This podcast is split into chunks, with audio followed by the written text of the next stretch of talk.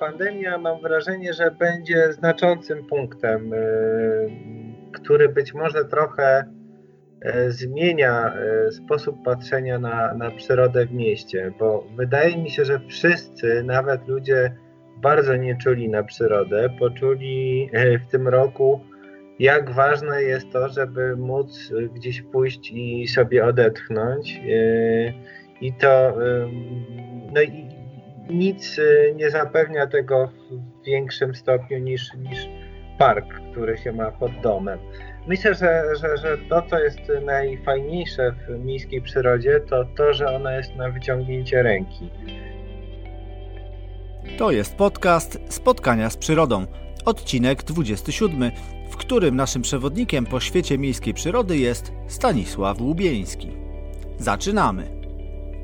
Ja nazywam się Michał Stanecki, a to jest podcast Spotkania z Przyrodą. W audycji poruszam tematy ważne dla miłośników przyrody, obserwatorów, fotografów i pasjonatów innych terenowych aktywności związanych z naturą. Rozmawiam z gośćmi, czasem zawodowcami, czasem amatorami, ale zawsze z zamiłowania przyrodnikami, specjalistami z różnych dziedzin. Jeśli chcesz odpowiedzialnie obcować z naturą, lepiej ją rozumiejąc, jeśli chcesz być skuteczniejszym obserwatorem, robić lepsze zdjęcia, to ten podcast jest dla Ciebie. Jeśli dodatkowo poprzez swoje działania chcesz także reprezentować i chronić przyrodę, to tym bardziej ten podcast jest właśnie dla Ciebie. Zapraszam!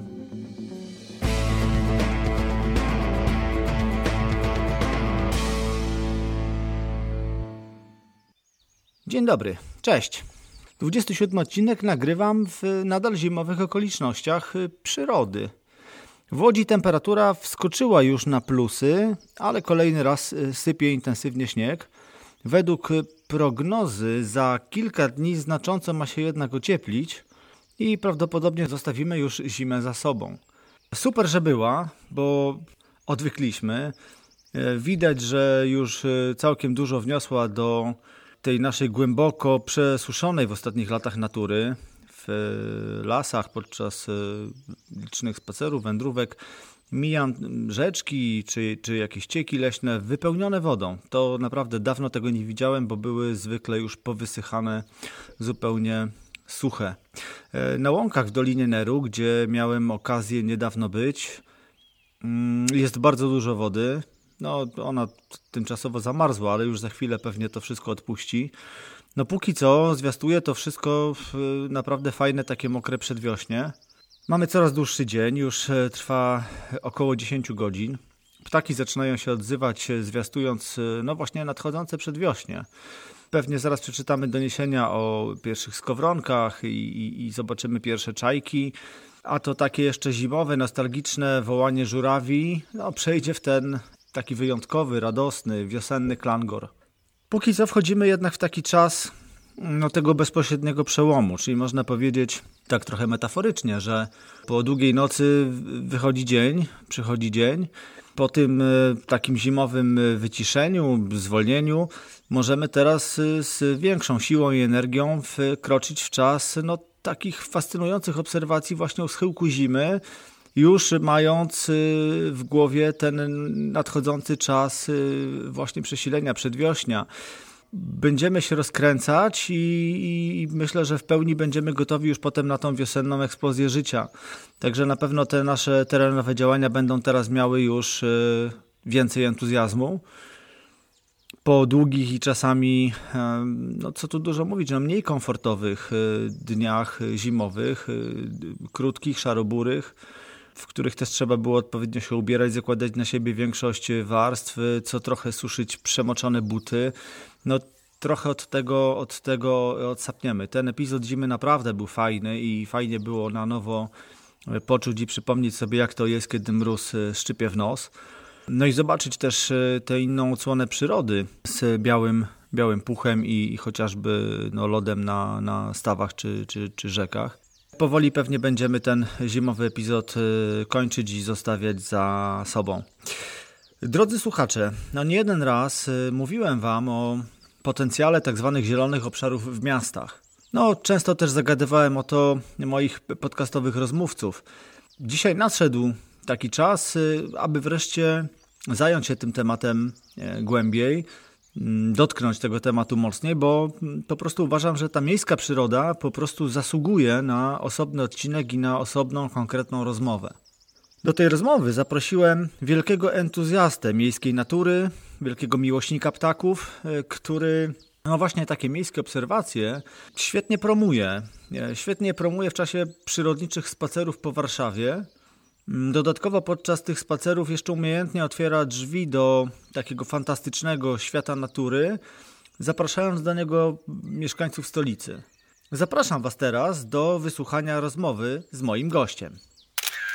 Drodzy słuchacze, dzisiaj jest ze mną Stanisław Łubieński, literat wśród ptasiarzy, przyrodników, ptasiarz, przyrodnik wśród literatów. Cześć Staszku, cieszę się, że jesteś, dziękuję. Cześć, cześć. Bardzo mi miło. Proszę, powiedz w kilku słowach o sobie, przedstaw się słuchaczom. Nazywam się Staszek Łubieński, jestem ptasiarzem, ale z wykształcenia jestem humanistą, nie mam wykształcenia przyrodniczego. Piszę o przyrodzie, głównie o ptakach i zajmuję się edukacją ekologiczną w Warszawie. Prowadzę wycieczki i pokazuję taką dziką stronę Warszawy, ale generalnie staram się być aktywny i jeździć po kraju i zaglądać w różne ciekawe miejsca. Piszę do Gazety Wyborczej i Tygodnika Powszechnego. Jestem autorem 3 książek. Pierwsza książka była reportażem historycznym, się nazywała Pirat Stepowy. Druga była taką książką eseistyczną, nazywała się 12 srok za ogon. I to była moja książka właśnie poświęcona ptakom. I ostatnia książka nazywa się Książka o śmieciach i opowiada generalnie o tym, jak wygląda sytuacja ze śmieciami na świecie, szeroko pojętym, jaka jest historia śmieci, jaka jest historia konsumpcji, jak zmieniały się takie właśnie trendy konsumpcyjne i dużo po prostu takich różnych luźnych wątków krążących wokół tematu zanieczyszczenia środowiska, czyli no jest to powiedzmy druga książka poświęcona przyrodzie w jakiś sposób. No dobra, to jak już o książkach mówimy, bo to też chciałem Cię trochę później zahaczyć, to jeszcze zapytam o sroki, bo one w 2016, ta książka się ukazała? Tak. No tak, to już kupa czasu. Ta książka bardzo dużo zmieniła w moim życiu, bo jakoś tak ostatecznie mnie osadziła w tym temacie przyrodniczym. Ja się interesuję ptakami od dziecka, ale powiedzmy z jakimiś większymi przerwami.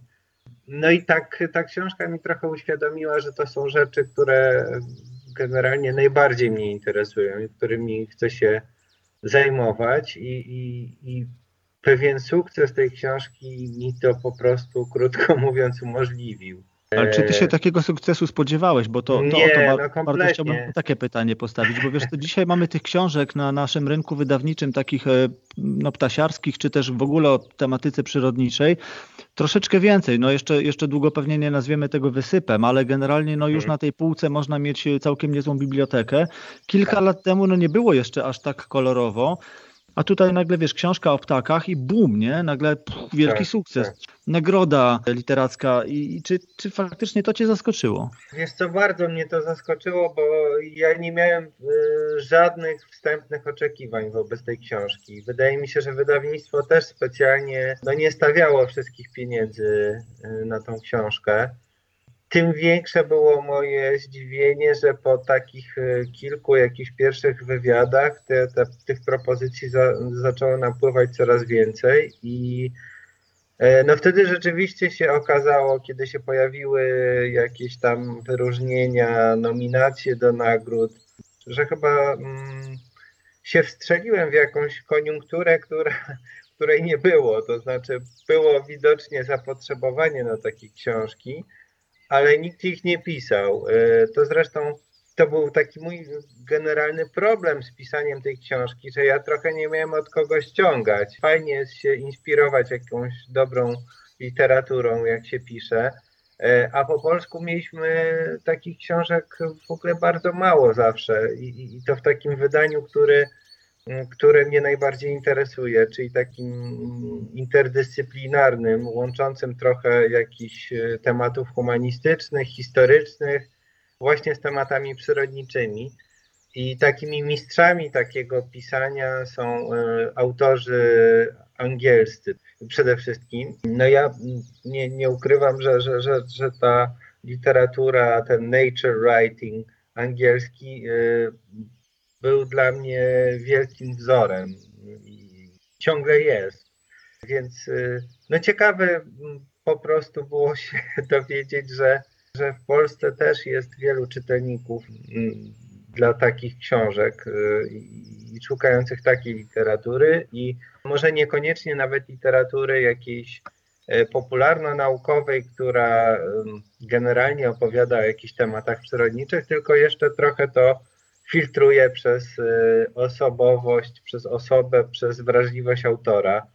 No i fajnie, i staram się to trochę ciągnąć dalej w różnych tekstach dziennikarskich. Takie rzeczy piszę przede wszystkim do Tygodnika Powszechnego, do którego piszę dosyć rzadko, ale staram się to robić przynajmniej raz na kilka miesięcy, bo to jest rodzaj pisania, który wymaga jakiegoś takiego dłuższego zastanowienia niż takie teksty po prostu dziennikarskie, zajmujące się jakimiś bardzo jasno sprecyzowanymi tematami. To są takie teksty, które krótko mówiąc muszą się trochę uleżeć. I teraz właśnie mam do napisania tekst o zimie do Tygodnika. Już się denerwuję, bo mam bardzo mało czasu, ale coś postaram się z tego wyciągnąć. Napiszesz o zimie, bo jest? No tak, prawda, ta zima raptem się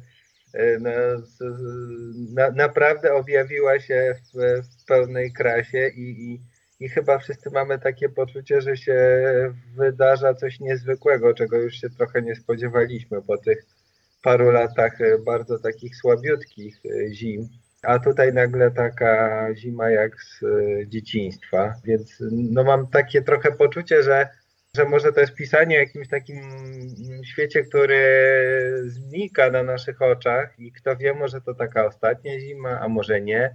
W końcu kryzys klimatyczny polega też na tym, że ta przyroda jest bardziej nieprzewidywalna, więc kto wie, może jeszcze się coś takiego przydarzy. No ale wróciłem teraz właśnie, byłem na wsi przez prawie 10 dni. I zabrałem tam biegówki. Ja nigdy specjalnie nie posługiwałem się biegówkami, zawsze zjeżdżałem na nartach. No ale te biegówki odkryły przede mną w ogóle jakiś inny wymiar zimy i codziennie parę godzin chodziliśmy tam sobie po polach i po lasach. No i kiedy teraz zamykam oczy, to przed oczami po prostu mi ten śnieg przelatuje. Także to bardzo mocne przeżycie było i jakoś pod wrażeniem tego, co tam widziałem, chciałbym ten tekst napisać.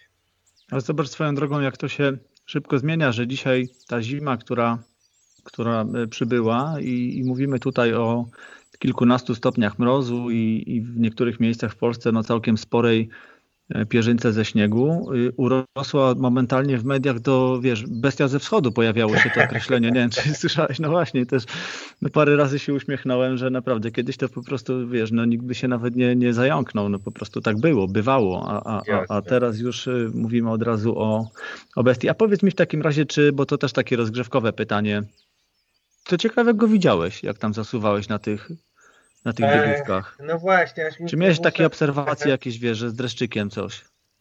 Wiesz co, no z dreszczykiem zawsze jest jakiś dreszczyk i on jest często bardzo nieoczekiwany. Ja w tym roku w ogóle, w tym przedziwnym roku, myślę nie o roku kalendarzowym, ale raczej takim roku mentalnym, w roku pandemii, mam poczucie, że sporo się dowiedziałem o tym świecie przyrody i miałem jakoś czas i przestrzeń, żeby mu się przyjrzeć w trochę inny sposób. I tak jak zawsze jednak byłem bardzo nastawiony na ptaki, gdziekolwiek bym nie był, tak teraz bardzo zwolniłem. Chodzenie ze mną po lesie jest już teraz udręką, bo ja po prostu potrafię w jednym miejscu spędzać godziny. i po prostu się rozglądać dookoła wyłącznie. Więc wydaje mi się, że trochę mi się jakoś sposób patrzenia zmienił, ale potrzebna była do tego właśnie ta przestrzeń, którą dał ten rok. I kiedy myślę o tym chodzeniu na tych biegówkach, to myślę o kilku rzeczach. Może zacząłbym od ptaków. Wracaliśmy z nadmorza, wszyscy polecieli do przodu, moi towarzysze, a ja zostałem z tyłu i zobaczyłem, że gdzieś po takiej bardzo nikłej miedzy kicają sobie jakieś 4 ptaszki. Ponieważ dookoła było białe pustkowie, no to siłą rzeczy mnie to zaciekawiło, bo to zwykle w takich miejscach nie są to zupełnie przypadkowe ptaki i w takiej zupełnej pustce. No i okazało się, że to są śnieguły, czyli no takie fajne małe ptaki, które chyba kiedyś były zaliczane do trznadli, trznadlowatych. Teraz są chyba do poświerk przyporządkowane. No ale w każdym razie taki śmieszny biało, czarno, szaro, cynamonowo jakiś kulkowaty ptak, który żywi się oczywiście jakimiś tam nasionami drobnymi znajdowanymi na ziemi. I to jest ciekawe, bo mówiła mi kiedyś Ilona Wiśniewska, że przylot śnieguły oznacza wiosnę na Spitsbergenie. I tak z tym mi się ten ptak kojarzy, że ona przylatuje tam i zaczyna śpiewać i wszyscy wtedy wiedzą, że już wiosna przyszła. To ciekawe, bo u nas chyba takim ptakiem jest szpak, tak mi się wydaje. A tam śnieguła, która dla nas jest wyłącznie zimowym ptakiem. To jest ptak, który jest tylko na przelotach i tylko zimą. I to jest ptak, którego ja też nie widuję tu, gdzie mieszkam na co dzień, czyli w Warszawie. Jednak taki ptak takich właśnie bardziej otwartych przestrzeni, pól.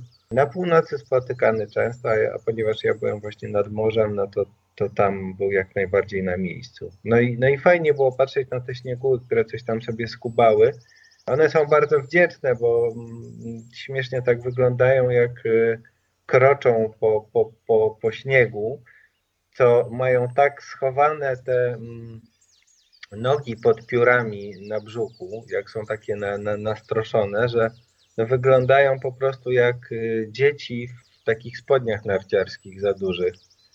Bardzo to komicznie wyglądało. Nagrałem jakiś filmik nawet, właśnie może sobie to zmontuję.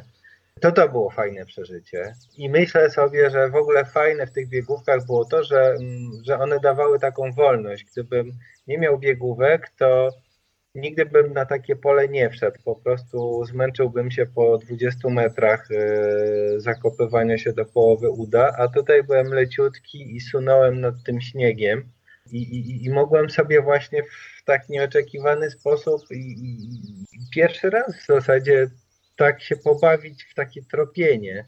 O tym często pisze Adam Wajrak, że sobie jeździ na biegówkach po Puszczy Białowieskiej i ja tak mu zazdrościłem, ale tak, że tak powiem, platonicznie, bo nie wiedziałem, z czym się to wiąże i teraz dopiero odkryłem, jaka to jest ogromna przyjemność. I właśnie 2 dni temu sobie wstałem wcześniej rano i chodziłem po śladach za lisem, który sobie właśnie gdzieś tam biegł po moim starym śladzie z poprzednich dni biegówkowym.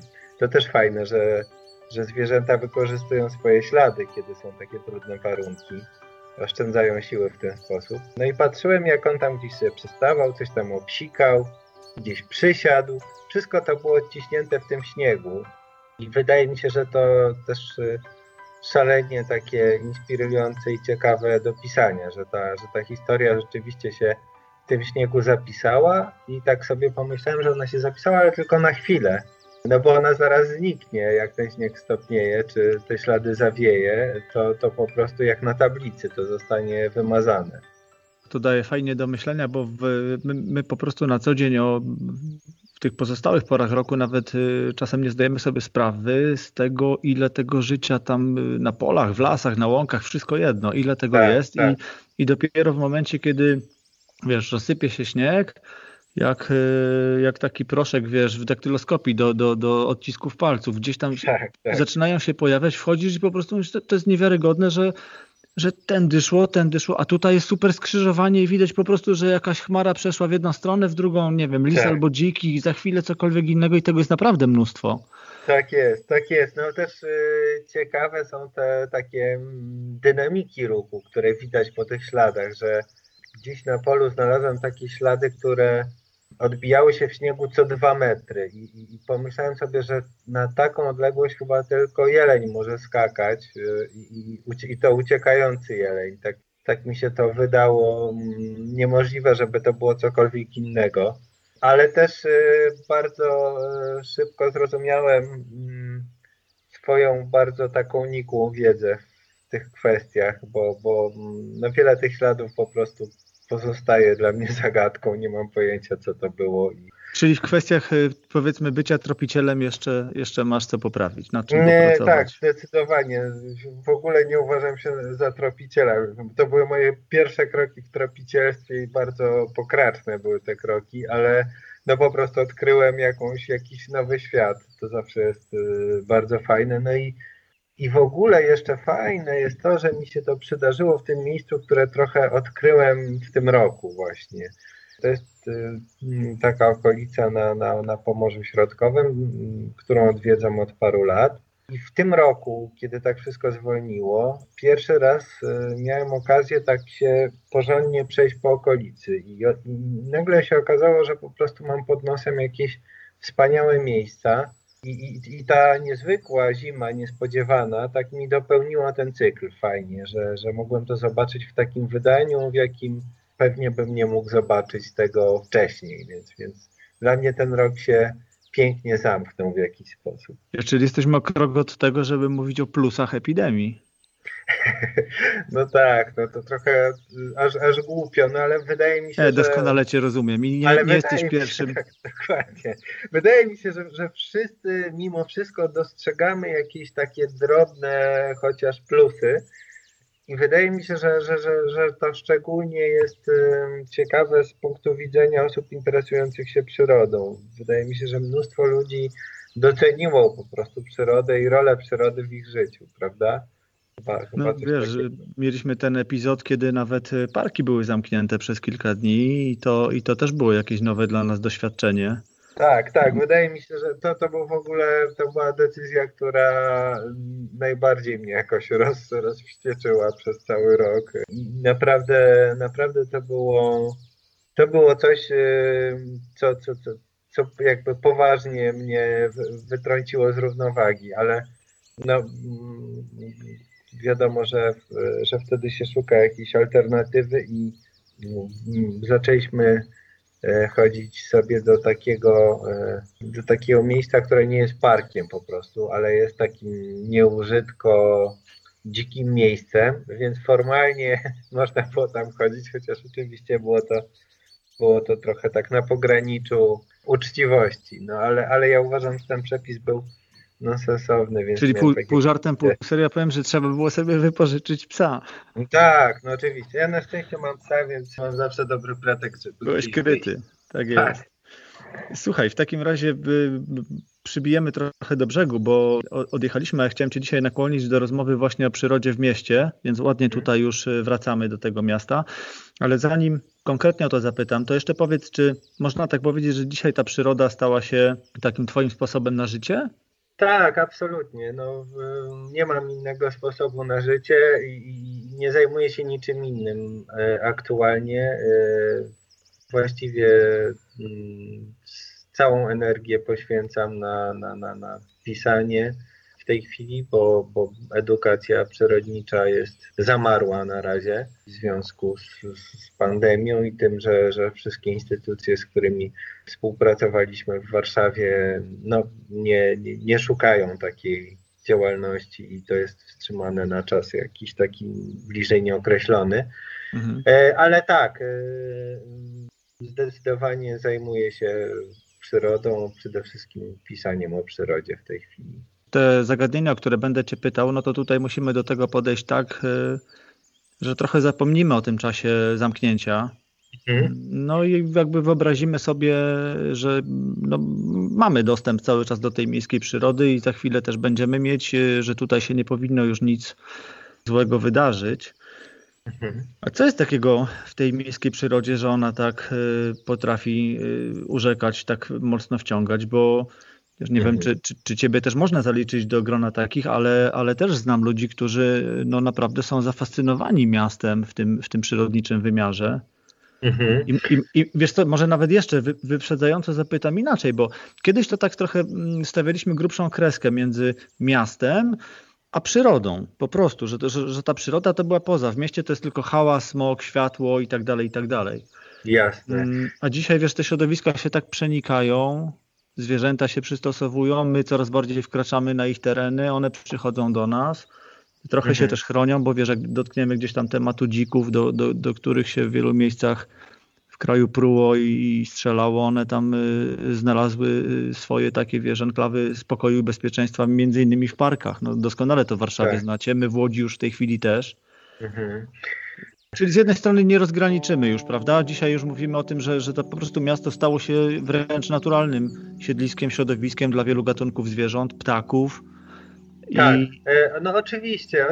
To zresztą ten proces przebiega już od wielu lat. Wydaje mi się, że próbujemy abstrahować od pandemii, ale ta pandemia, mam wrażenie, że będzie znaczącym punktem, który być może trochę zmienia sposób patrzenia na przyrodę w mieście, bo wydaje mi się, że wszyscy, nawet ludzie bardzo nieczuli na przyrodę, poczuli w tym roku, jak ważne jest to, żeby móc gdzieś pójść i sobie odetchnąć. I to no i nic nie zapewnia tego w większym stopniu niż park, który się ma pod domem. Myślę, że to, co jest najfajniejsze w miejskiej przyrodzie, to, że ona jest na wyciągnięcie ręki. Ja jestem człowiekiem z miasta. W mieście się urodziłem, wychowałem i spędziłem całe życie. I spędzam całe życie. I mam takie poczucie, że miasto jest moim naturalnym środowiskiem w jakimś sensie. Więc bardzo mi po prostu leży na sercu to, żeby ludzie dostrzegali to, jak dużo ta przyroda nam daje. Niestety taki rodzaj rachunku często jest potrzebny, żeby ludzi do czegoś przekonać. Więc kiedy się pisze o drzewach, to trzeba pisać o tym, czego nam dostarczają te drzewa. Nie wystarczy to, że są po prostu piękne na przykład. No ale niech tak będzie. No, kiedy mówimy o drzewach, no to możemy mówić o tym, że są po prostu wielkimi filtrami powietrza, filtrami wody, że dają cień, który jest po prostu życiodajny w tych warunkach coraz gorętszych afrykańskich miesięcy wiosenno-letnich. No i drzewa po prostu zwyczajnie produkują tlen, co w naszych wyjątkowo zanieczyszczonych miastach też jest istotne.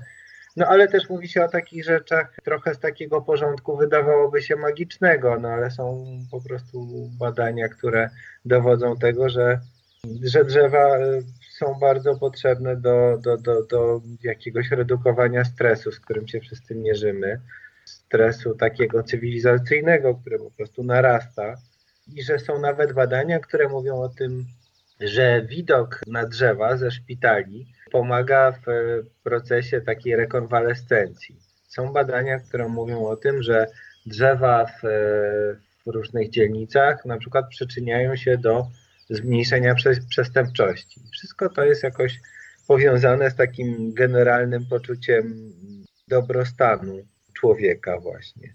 Tutaj bardzo ładnie nawiązałeś do poprzedniego odcinka mojej audycji, w którym rozmawiałem z profesorem Trojanowskim o tym, bo wspólnie z drugim autorem, lekarzem psychiatrą, napisali książkę o terapeutycznej roli ptaków ornitologia terapeutyczna. Właśnie, muszę to sobie kupić, to jest szalenie ciekawe. I sprawa jest szersza, bo myślę, że tam generalnie mówimy o terapeutycznej roli przyrody. No, na przykładzie głównie ptaków, ale jednak o terapeutycznej roli przyrody. I od razu miałem tutaj skojarzenie, bo jest tam taki rozdział nazwany ładnie Szpital na peryferiach, w którym autorzy faktycznie opisują to, że nieprzypadkowo szpitale były lokalizowane w takich miejscach i w sercach jakichś dużych zadrzewień, parków. Ta rola drzew w bezpośrednim otoczeniu, tam nawet jeszcze zaakcentowano, że często szpitale psychiatryczne znajdowały się w takich miejscach, bo mówiliśmy o zdrowiu psychicznym. To prawda, ale wiesz, to każdy z nas też myślę, że może przeprowadzić pewnego rodzaju badania terenowe. Ja już kilka razy miałem okazję, właśnie teraz zimą, mieszkam przy największym łódzkim parku, dosłownie mam go po drugiej stronie ulicy i przechodzi się przez ten park, dopóki idzie się wśród drzew przez park, nie czujemy smrodu, smogu.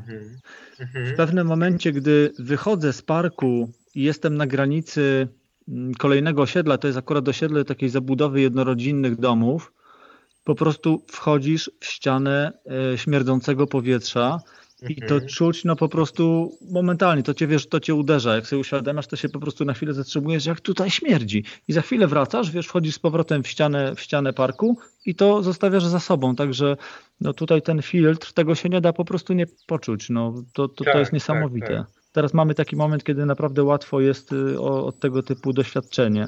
A to taki jeden przykład z wielu, bo wiesz, że tak jak zacząłeś od strony estetycznej przez regulację temperatury, chociażby wilgotności, to są rzeczy, o których można faktycznie jeszcze nie jedną książkę napisać. Także tutaj też się otwiera pole.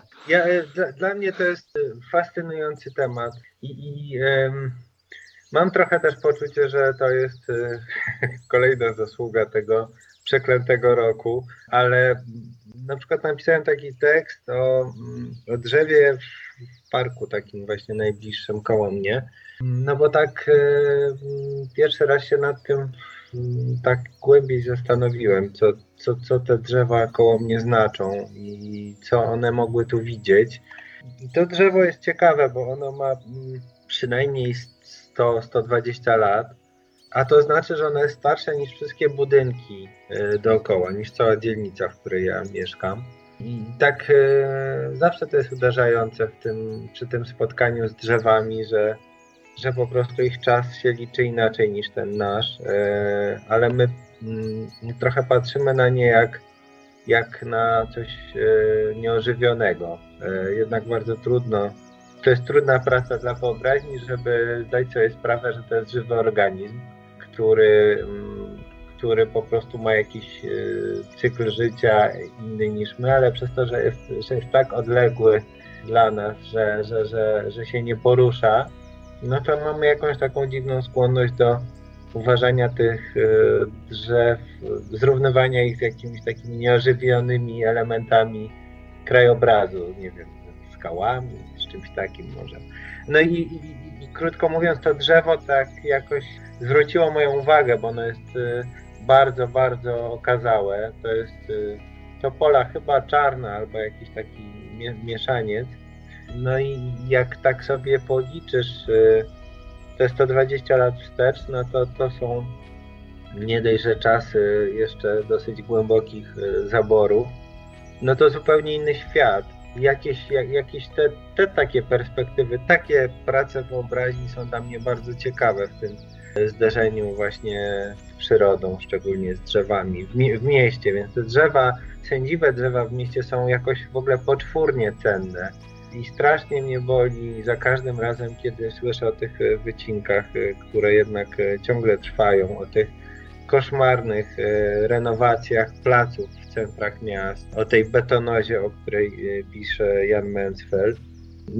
I rzeczywiście takim jakimś podcinaniu gałęzi, to też taka metafora, która często jest przywoływana. W tym znaczeniu samobójczym, tak? Tak, w sensie samobójczym, bo wydaje mi się, że też oczywiście my sobie tego tak do końca nie uświadamiamy a szczególnie nie uświadamiają sobie tego urzędnicy, że kiedy się wycina sędziwe drzewa, to one w żaden sposób nie mogą być zastąpione. Znaczy Te nowe nasadzenia, wiadomo, że to jest pytanie, czy one się przyjmą i w ogóle masa innych pytań, ale że wartość sędziwego drzewa leży w tym, że ono ma przede wszystkim ogromną, już poza historią i takim majestatem i szacunkiem dla wieku, no to ma gigantyczną powierzchnię asymilacyjną i setki młodych drzew nie wyrównają tego jednego stuletniego drzewa. Znaczy setki, może nawet tysiące. Jakiś, pamiętam, profesor Borowski z IGW mówił o bukach i że stuletni buk jeden równa się 1500 czy 1700 dziesięcioletnich sadzonek. Także wydaje mi się to po prostu dobrze to pokazuje, jaka jest wartość tego. Nie to, że one są cenne, one są po prostu bezcenne. Bezcenne. Mikroświat, wiesz, tak, siedlisko życia milionów stworzeń, nie? Tak naprawdę też warto o tym pamiętać. Wiesz, że tutaj nie wiem, czy bym się nie odważył pójść dalej, bo mówisz o tym, czy my jakby już cywilizacyjnie zaczęliśmy rozumieć wartość takich drzew, ale czy często jest tak, że my ich w ogóle nie dostrzegamy. Wiesz co, mam takie wrażenie, że to jest dziwne, ale drzewa są tak dużymi organizmami, a bardzo często jest tak, że nawet ludzie, którzy są wrażliwi na przyrodę i mają oczy szeroko otwarte, ale powiedzmy, że uganiają się gdzieś za ptakami i wiesz, są jakby tak wyczuleni, zaprogramowani na takie skanowanie ruchu, na tego typu rzeczy i jakby to drzewo jest tylko takim, wiesz, tłem do pewnych takich zawężonych obserwacji i wydaje mi się, że ta w ogóle wiedza, ja nie wiem, my mamy chyba około 70 rodzimych gatunków w Polsce i wiesz, ptaków mamy, nie wiem, 400, tak? 450 i śmigamy tam gatunkami, mówię już o tych, którzy tam trochę się z tym tematem zetknęli. A drzewa bardzo często są taką materią w ogóle nieodkrytą. Tak, no oczywiście, ale to daleko nie szukając, ja jestem tego bardzo dobrym przykładem. To musiało chwilę potrwać, żebym takie rzeczy zaczął dostrzegać. Bardzo tą perspektywę mi zmieniło prowadzenie wycieczek po Warszawie, bo zwyczajnie zdałem sobie sprawę, że o ptakach to ja mogę gadać jak nakręcony, ale bardzo niewiele wiem. Ale jak padnie pytanie o drzewo... Tak, dokładnie. No to może będę w stanie powiedzieć, jaki to jest gatunek, ale w sumie niewiele więcej. I ja się po prostu tym nigdy specjalnie nie interesowałem, ale to jest też najfajniejsze w tej przyrodzie, że ona jest taka... No jest takim nieskończonym źródłem właściwie jakichś inspiracji, jakichś tematów, odkrywania, badania. Tak. No właśnie ostatnio byłem w Puszczy Kampinowskiej z Michałem Książkiem, który zawsze zabiera jakieś lubki ze sobą. No i oglądaliśmy tam porosty i mchy. No i to jest kosmos po prostu. Tak, na takie rzeczy otworzył mi oczy, że natychmiast sobie kupiłem jakąś lubkę i teraz jak maniak przypadam do drzew i zaglądam do tych porostów. To musicie być ostrożni, dlatego że Asia Antosik, taka fotografka, jak zaglądała przez lubkę w mchy i porosty, to odnalazła tam cały mikroświat skoczogonków. Fascynujący, niewiarygodny po prostu, wiesz, i naprawdę to można godzinami leżeć i sobie obserwować takie małe stworzonka. Wiesz, to wracając do tej przyrody miejskiej, mówimy o drzewach, mówimy o parku, generalnie jako o tym środowisku, natomiast ile do przyrodniczego życia miasta wnosi woda? Wiesz, bez względu na to, czy będzie to, no akurat wy macie rzekę, nie? I to zawsze mi tak jako łodzianin, wiesz, z miasta, w którym było kilkanaście rzek, większość z nich nadal jest tam gdzieś skanalizowanych, sobie płynie, no ale jednak nie jest to duża rzeka przecinająca. Ale są, wiesz, są namiastki jezior, bo mamy parkowe stawy chociażby, no są jakieś cieki odkryte. Jedna z kluczowych spraw, jeżeli mówimy w ogóle o takiej wartości dla życia przyrodniczego, nie? Tak, no oczywiście. To, czego brakuje w Warszawie mi trochę, to, że rzeczywiście na bardzo wielu terenach niestety postępuje zabudowa dynamicznie i znikają różne takie oczka wodne, różne stawy i to jest taki coś może czego jeszcze nie brakuje, ale zaraz będzie brakowało. Po prostu wyraźnie widać, że to jest narastający trend i nie ma niestety dobrego sposobu, żeby te miejsca skutecznie chronić. W Warszawie nie ma też specjalnie jakichś fajnych mokradeł, żeby już było zupełnie super, ale no, nie możemy narzekać. No, Wisła jest absolutnie centralną osią ptasich wędrówek. Arterią wręcz, nie? Można powiedzieć. Arterią, wielką arterią i właściwie wszystkie drogi prowadzą nad Wisłę, jak się obserwuje ptaki od wiosny do jesieni. No ale przez cały rok tam jest właściwie ciekawie i oczywiście są takie miejsca, które jeżeli się tam zagląda regularnie, no to można się spodziewać, że się zobaczy naprawdę bardzo, bardzo ciekawe rzeczy. My to już jest 5. rok, ścigamy się w Warszawie. Ja wymyśliłem taką zabawę, którą nazwałem Wielki Warszawski Rok na że tak powiem, na ogólnie znanym, ogólnoświatowym pomyśle tych takich właśnie rywalizacyjnych liczeń, gatunków. To wtrącę Ci tylko, że napisałem o tym, wiedząc, że będę Cię o to pytać, napisałem na swoim blogu też o generalnie liczeniu ptaków, bo przecież Wielki Rok to jest tylko jedna z form, a każdy ptasiarz ma swoje listy, ma swojego kręćka na tym punkcie, że jednak te ptaki liczymy. I myślę, że jeżeli ktoś się też nie zetknął z Wielkim Rokiem, czy innymi formami rajd ptasiarzy, tego typu zabawy, no to faktycznie może sobie doczytać i będzie wiedział, na czym to polega. No tak. No może warto wspomnieć, że po prostu Wielki Rok no to jest taki pomysł, że obserwuje się ptaki, liczy się gatunki, które się zobaczyło w ciągu tego 1 roku i chodzi o to, żeby jak najwięcej ich zobaczyć. No i coś takiego robimy w takiej kilkudziesięcioosobowej grupie od 5 lat. Tam się trochę osób zmienia, niektóre dochodzą, inne odchodzą.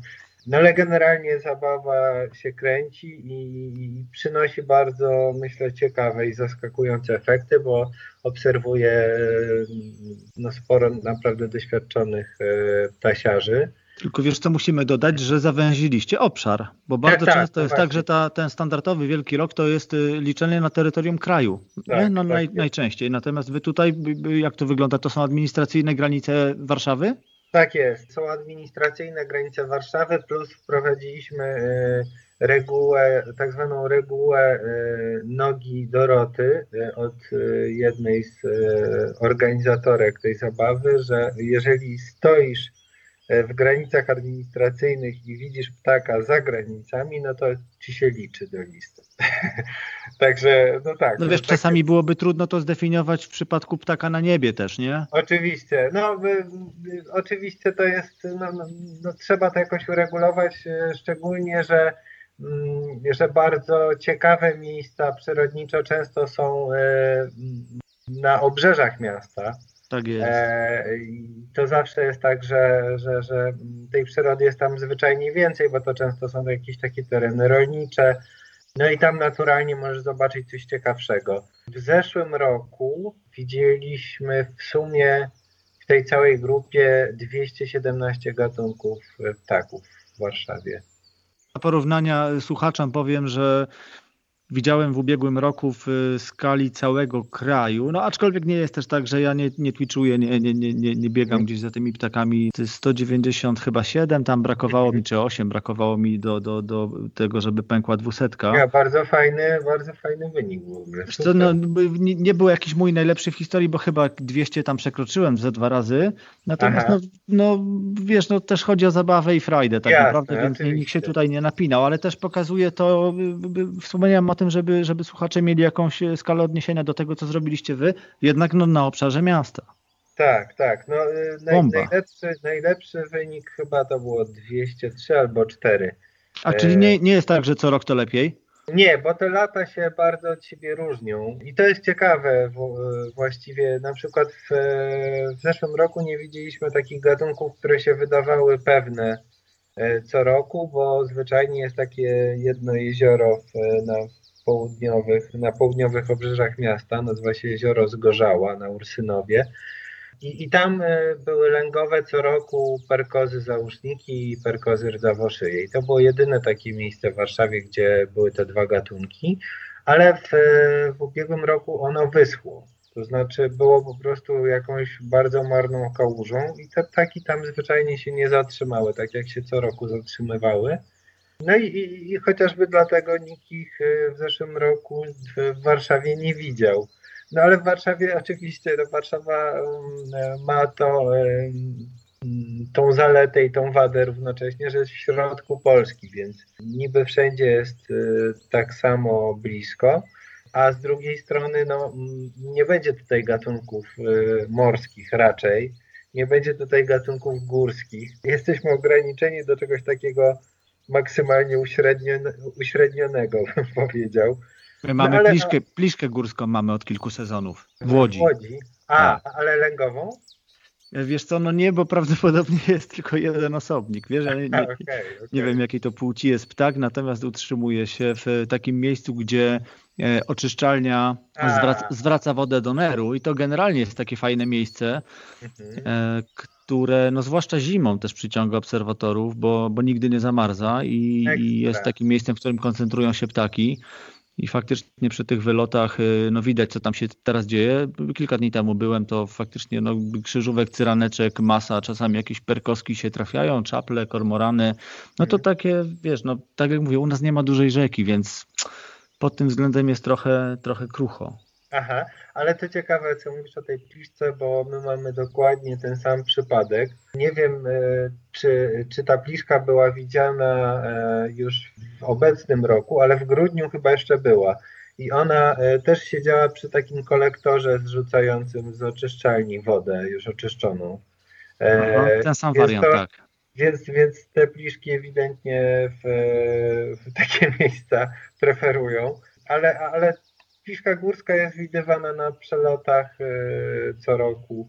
Było też takie drobne podejrzenie, że może być lęgowa w jednym miejscu w Warszawie, ale tego się nie udało potwierdzić. No ale pliszka górska, bardzo ciekawy ptaszek jak na miasta w centralnej Polsce. Prawda? Słuchaj, z jednej strony to kusi zapytać o takie no, najrzadsze gatunki, które udało wam się widzieć, ale może też w sensie najmniej spodziewane, bo to nie musi być tożsame. Jak to było w zeszłym roku? Myślę, że bardzo, bardzo ciekawym ptakiem zaobserwowanym chyba wiosną, ale nie pamiętam dokładnie, był gadożer, który był obserwowany po prostu gdzieś tam w przelocie. No to bardzo rzadki drapieżnik. Tak jest. Nie wiem, czy kilka par w Polsce i to też tak chyba wiecznie niepewne, gdzieś tam przy granicy z Ukrainą. To jest ptak, którego ja widziałem w Polsce raz w życiu i prawdę mówiąc nie bardzo się spodziewam, żeby to się miało kiedyś zmienić. Wielkim hitem chyba majowym albo czerwcowym, ja chyba widziałem w czerwcu, była rybitwa popielata. Był taki jakiś chyba mikronalot na Polskę tych ptaków i rybitwa popielata pojawiła się też w Warszawie nad Wisłą i pamiętam, że był taki wyjątkowo paskudny dzień akurat i padał deszcz, a ja w ogóle jechałem, żeby się spotkać, miałem mieć pierwszą taką rozmowę o mojej nowej książce i jechałem, żeby się połączyć z Filipem Springerem, ale ponieważ to było jakoś wieczorem, no to postanowiłem, że sobie podskoczę nad Wisłę i akurat udało mi się ją zobaczyć, chociaż no z tą rybitwą popielatą to sytuacja jest zawsze taka trochę niepewna, bo trochę nie wiesz na co patrzysz, czy to czasem nie jest rybitwa rzeczna, zwłaszcza jak ona daleko gdzieś tam leci. To ale prawda. Zrobiłem jakieś zdjęcia i powiedzmy satysfakcjonująco było widać, że to jest ona. No to jest na pewno bardzo ciekawy ptak, bo na takim śródlądziu jednak rzadko widywany.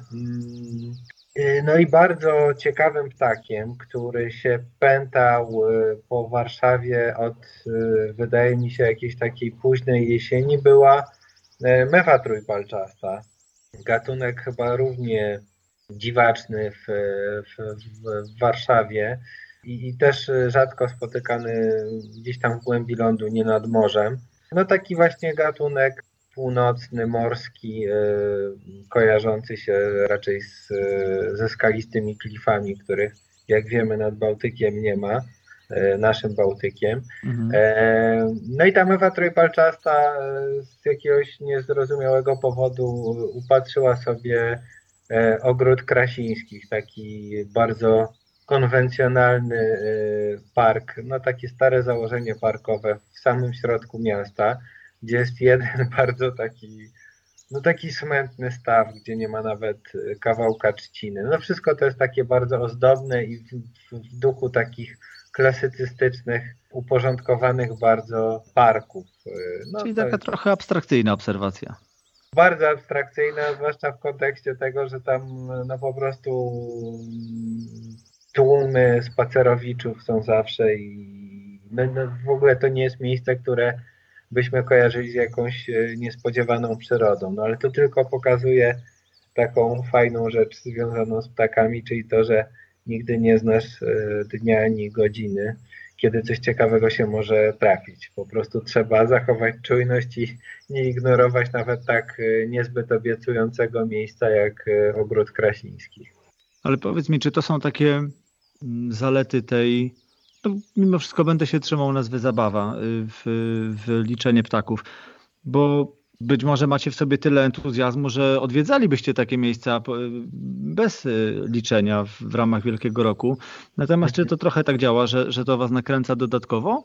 Czy zdarza się, że czasami na przykład rozważacie opcję wyskoczenia poza Warszawę, ale jednak nie? Zostanę, bo może... Nie, no oczywiście, że to działa. No cały numer polega na tej rywalizacji. Ja tylko w pierwszym roku jakoś starałem się dotrzymywać kroku czołówce. Potem już mi nie starczyło pary jakoś, ale zawsze pierwsza trójka się mocno ściga i wydaje mi się, że to bardzo zwiększa szansę na spotkanie czegoś ciekawego. Oczywiście te osoby, które obserwują najwięcej ptaków. W zeszłym roku to był Krzysiek Tabernacki i Michał Kucharski, którzy zaobserwowali najwięcej. No to oni rzeczywiście bardzo dużo czasu spędzają w terenie, bardzo dużo depczą różnych ciekawych miejsc i to też jest fajne w ogóle, tak myślę, nie tylko jako zabawa, ale po prostu dużo lepiej poznajemy to miasto, dużo się o nim dowiadujemy i myślę, że na podstawie tej 5-letniej zabawy można by wyznaczyć takie naprawdę poważne hotspoty w Warszawie, w których no właściwie gwarantowane są jakieś ciekawe obserwacje w dobrym momencie roku. Więc myślę, że po prostu bardzo dużo się dowiedzieliśmy o mieście, bo też wiadomo, mieszkamy w różnych dzielnicach i każdy ma swoje ulubione miejsca i też dzielimy się tymi informacjami, gdzie jest coś ciekawego. Ja odkryłem bardzo wiele miejsc, o których istnieniu w ogóle nie miałem pojęcia, dzięki tej zabawie właśnie. Ale to też jest tak, że te obserwacje no nie idą tylko gdzieś tam w kajecik, ale rozumiem, że no, idzie za tym też pewnego rodzaju taka misja naukowa, no bo chyba zgłaszać ornitologom, nie? Jeżeli tam jakieś rzadziole się trafiają albo jakieś gatunki, które są, no nie wiem, w nietypowych dla siebie środowiskach chociażby. Tak, no pewnie, no staramy się, jest taki warunek tej naszej zabawy, że kto się bawi, ten wrzuca na ornito te obserwacje. No i okej. Jest to jakoś umieszczane w bazach, także nie przepada absolutnie, ale ja też liczę, że może w końcu się uda też zrobić jakiś artykuł na temat tego, co tam ciekawego z tego wynikło, bo wydaje mi się, że z tych obserwacji takich jednak prowadzonych regularnie, bo nikt czegoś takiego w Warszawie oczywiście nie robił nigdy. Były jakieś takie, powiedzmy, inwentaryzacje przyrodnicze poszczególnych parków, były zbierane jakieś obserwacje, była taka praca pod redakcją profesora Luniaka, która chyba w 2000 roku wyszła, o ptakach, zebrane różne obserwacje z 40 lat. No i to jest taka praca, która przynosi bardzo wiele ciekawych danych, ale nawet na podstawie naszej kilkuletniej tutaj zabawy możemy wiele tych obserwacji już tak mocno uaktualnić i wiele też rzeczy, które tam są jakoś oznaczone jako niespodziewane albo jakieś gatunki, które są bardzo rzadkie albo sporadyczne, no to my już wiemy, że po prostu one są, tylko trzeba wiedzieć, gdzie one i kiedy będą. Także zdaje mi się, że poza tą zabawą to zwyczajnie bardzo dużo jakiejś takiej bardzo konkretnej wiedzy o tej specyfice warszawskiej, ptasich migracji szczególnie, to bardzo dużo się na ten temat dowiedzieliśmy. No i fajnie. To zawsze będę twierdził, że to jest właśnie taka dodana wartość do tych naszych rzeczy, do których często podchodzimy z lekko z przymrużeniem oka, właśnie w formie zabawy, może nawet wyścigu, ale niech z tego też będą i takie korzyści. Już co mówiliśmy o parkach, o wodzie, o rzeczkach, rzekach. Jest jeszcze kilka innych miejsc w miastach, w które warto zaglądać. Zresztą sam o tym wspomniałeś, że kiedy nie można było wejść do parku, można było sobie znaleźć jakieś skwery, zadrzewienia. No jest trochę nieużytków, zwłaszcza gdzieś tam bardziej na granicach miasta. Takie czasami naprawdę chęchy, niektórzy mówią chabazie. To są te siedliska, naprawdę tego życia tam jest mnóstwo i wiesz, my tutaj trochę skupiamy się na ptakach, bo jesteśmy obaj zakręceni na tym punkcie mocno, ale to też nie do samych ptaków się to sprowadza. Tak. O, wiesz co, cmentarze, jeszcze ostatnio się też nad tym zastanawiałem, bo przecież w kontekście chociażby zimujących uszatek na przykład. To też są miejsca takie niedoceniane bardzo często. Tak. Bardzo blisko miejsca, z którego z Tobą rozmawiam, jest taki ciekawy park. Park, mianowicie Park Mauzoleum Żołnierzy Radzieckich, tak to się nazywa. Jest to miejsce, gdzie pochowano bodajże kilkanaście tysięcy żołnierzy radzieckich, którzy tutaj w czasie wojny gdzieś zginęli w okolicach Warszawy. No i od lat to jest też miejsce, gdzie zimują uszatki. W tym roku chyba nikt nie donosił o uszatkach z tego parku, bo też co roku było ich jakoś mniej, ale rzeczywiście, no na pewno cmentarze są zawsze takimi zielonymi wyspami, jak sobie na nie spojrzymy z satelity, no to wyraźnie widać, że są jakąś ostoją przyrody, prawda? Zwłaszcza te stare cmentarze ze starymi drzewami. Myślę, że są bardzo cenne po prostu. Dlatego zawsze tak serce boli, jak się patrzy na wycinanie drzew na tych wiejskich cmentarzach, gdzieś, gdzie ewidentnie nikt się nie ma kto się po prostu o te drzewa upomnieć. Wydaje mi się, że gdyby ktoś spróbował wyciąć stare drzewa gdzieś tutaj na Powązkach w Warszawie, no to mnóstwo ludzi by ruszyło w ich obronie. No to w ogóle trudno sobie wyobrazić stary cmentarz bez starych drzew.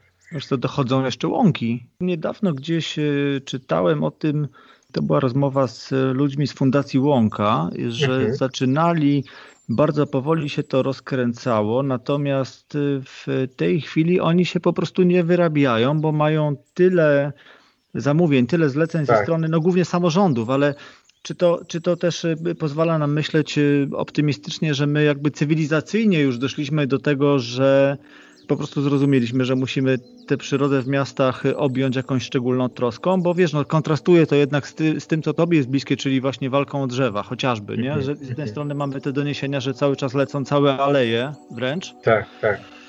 A z drugiej strony mamy... No chyba można powiedzieć już, że boom na łąki. To pomalutku wchodzi w dużych miastach w Polsce. Mi się wydaje, że to jest też takie czytelne rozgraniczenie na to, że to się dzieje w mieście, że to odkrywanie przyrody przy jej generalnym deficycie jest w mieście bardziej oczywiste, że ludziom przyrody coraz bardziej brakuje, coraz bardziej doceniają jej rolę, a no gdzieś powiedzmy poza miastem ta przyroda wydaje się wszechobecna i ciągle jest uważana za żywioł, z którym trzeba trochę walczyć i no przecież regularnie czytamy o tym, że samochód się rozbił o drzewo i biadolenia kierowców, że po prostu drzewa zabijają. mi się wydaje, że to jest właśnie taki miejski trend i on jest trochę nieprzetłumaczalny na warunki wiejskie, ale należy się cieszyć. No są takie teorie, które mówią o tym, że miasta będą jakimś takim rezerwuarem bioróżnorodności być może w przyszłości, no bo zwyczajnie nie są uzależnione od... nadrzędnym celem nie jest tu produkcja żywności, nie ma zatrucia pestycydami, można oszczędzać te drzewa, bo przecież nikt ich nie wycina z jakichś pobudek gospodarczych, no ale to wszystko powoli ewolucyjnie się odbywa i mam nadzieję, że rzeczywiście zmierza w dobrą stronę. Jeszcze jak mówisz o tych łąkach, oczywiście ich w Warszawie też przybywa. Ja się bardzo cieszę z takiego trendu, że się po prostu dużo mniej kosi niż się kosiło. Zwłaszcza na takich terenach, które są zarządzane właśnie przez jakieś miejskie jednostki, niekoniecznie dzielnicowe, ale miejskie. I myślę, że takim ciekawym w ogóle obszarem przyrodniczym, też charakterystycznym dla miast, są te tereny kolejowe, różne bocznice kolejowe i takie tereny zlokalizowane wzdłuż torowisk. To mi się wydaje są takie obszary jeszcze do penetracji i poznania przez tych miejskich przyrodników, bo zdaje mi się, że dużo ciekawych rzeczy tam się gdzieś czai. Jest taki bardzo fajny człowiek z Krakowa, nazywa się Kasper Jakubowski i on jest architektem krajobrazu. Napisał bardzo ciekawą książkę o przyrodzie takiej miejskiej, która się nazywa Czwarta Przyroda. I to jest właśnie taka książka, która próbuje zwrócić uwagę na takie obszary postindustrialne, porzucone, gdzie się spontanicznie rozwija jakaś dzikość i które są naturalnie też obszarem ekspansji miasta i deweloperki. No ale on właśnie bardzo dowartościowuje te miejsca i w miastach zachodniej Europy takie miejsca często są przekształcane w parki po prostu. Bardzo ciekawe, takie unikalne ekosystemy, których żaden przyrodnik by nie wymyślił i nie zaprojektował, a one powstają spontanicznie. Także wydaje mi się, że miasto w ogóle ma jeszcze bardzo dużo rzeczy do zaoferowania i jest jeszcze dużo rzeczy do odkrycia. A w ogóle Kasper Jakubowski prowadzi też spacery przyrodnicze i zajmuje się edukacją ekologiczną również w Warszawie. O proszę. Czyli się uzupełniacie. Tak. Wspólna misja. Tak, myślę, że tak należy na to patrzeć. Ja bardzo podziwiam rzeczy, które on robi. Wydał takie spacerowniki po Warszawie przyrodnicze i poza tym, że są pięknie, jakby estetycznie zrobione, no to są zwyczajnie bardzo ciekawe i też merytorycznie takie naprawdę imponujące. A wszystko to w takiej niezobowiązującej formie broszurkowej, ale naprawdę to jest świetnie zrobione, świetnie. Zresztą mnie się kilka razy zdarzyło zabrać mieszkańców mojego osiedla na takie spacery właśnie do parku, o którym wspominałem, pobliskiego. I dodam tutaj, w ogóle wspomnę słuchaczom, bo to jest taka śmieszna historia. Ja z tobą poznałem się kilka lat temu na spotkaniu autorskim, na którym opowiadałeś właśnie o srokach i pamiętam, że zapytałeś wtedy, bo słyszałeś, że w jednym z łódzkich parków można zobaczyć czarnowrona. O, tu w ogóle znowu dotykamy tematu rzadkich gatunków. No to nie jest normalne w centralnej Polsce, że mamy czarnowrona i faktycznie jest para mieszana.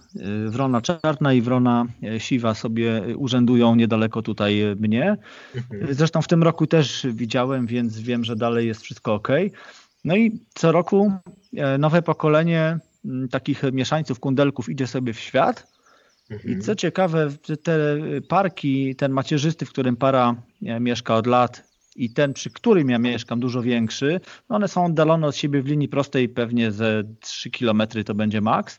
Okazuje się, że teraz zimą, bo to jest też czas, który bardzo lubię w zasadzie od jesieni, kiedy zbierają się w duże stada wrony, przylatują też gawrony, zlatują się kawki. Zresztą to jest w ogóle jeden chyba z takich najbardziej spektakularnych momentów, jakie można obserwować w ramach tej miejskiej przyrody, to są właśnie te zlotowiska krukowatych, nie? Które gdzieś tam przed zmierzchem zbierają się, trochę pohałasują, trochę się pokręcą, potem odlatują gdzieś na noclegowisko. No to jest coś, co robi zawsze duże wrażenie.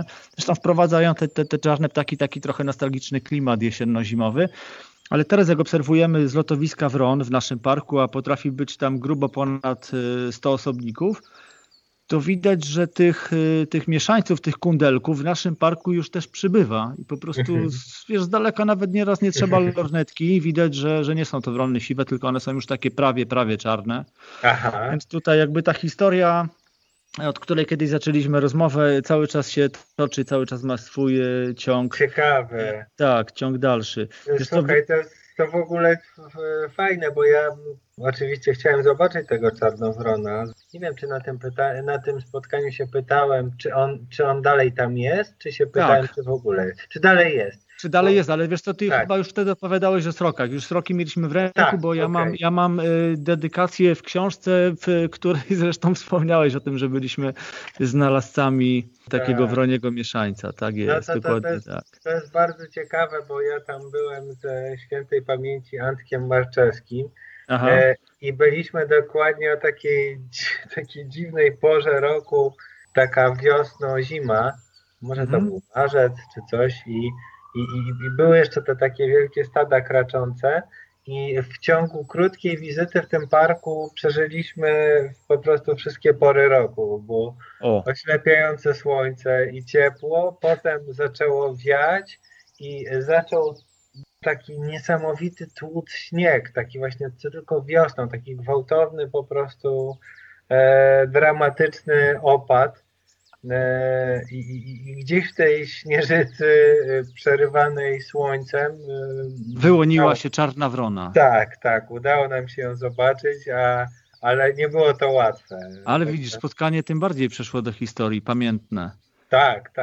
Ja tutaj trochę odjechałem. Zacząłem mówić o tym, że też zdarzyło mi się parę razy zabrać mieszkańców mojego osiedla do parku na taki 2-godzinny spacer. Kilka lornetek, jakiś atlas ptaków pod ręką i razem z żoną poprowadziliśmy takie wycieczki. I wiesz co, odkryłem właśnie jak duży jest w tym potencjał, że ta wartość taka edukacyjna, popularyzatorska, że to naprawdę działa super i ty to widzisz i przeżywasz tak 1 do 1, bo tych ludzi masz po prostu obok, wiesz. No, to jest takie namacalne, że oni się jakby otwierają przy tobie, wiesz, otwierają oczy, zaczynają widzieć coś, obok czego mieszkają od lat 20, 30, 50 i nagle, wiesz, to już nie będzie takie samo, bo oni już nagle zobaczyli, że tutaj można w 2 godziny zobaczyć 20 gatunków ptaków, nie? Dokładnie. No to jest szalenie takie krzepiące, kiedy prowadzisz te spacery i ktoś przychodzi pierwszy raz, nie ma nawet lornetki i widać, że jest trochę tak przypadkiem, z ciekawości, a potem pojawia się na kolejnych spacerach i widać, że się coraz bardziej tym interesuje, że się wciąga, że ma już jakąś swoją wiedzę, że czyta na ten temat.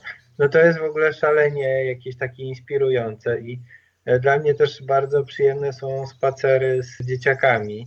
Bardzo lubię to robić.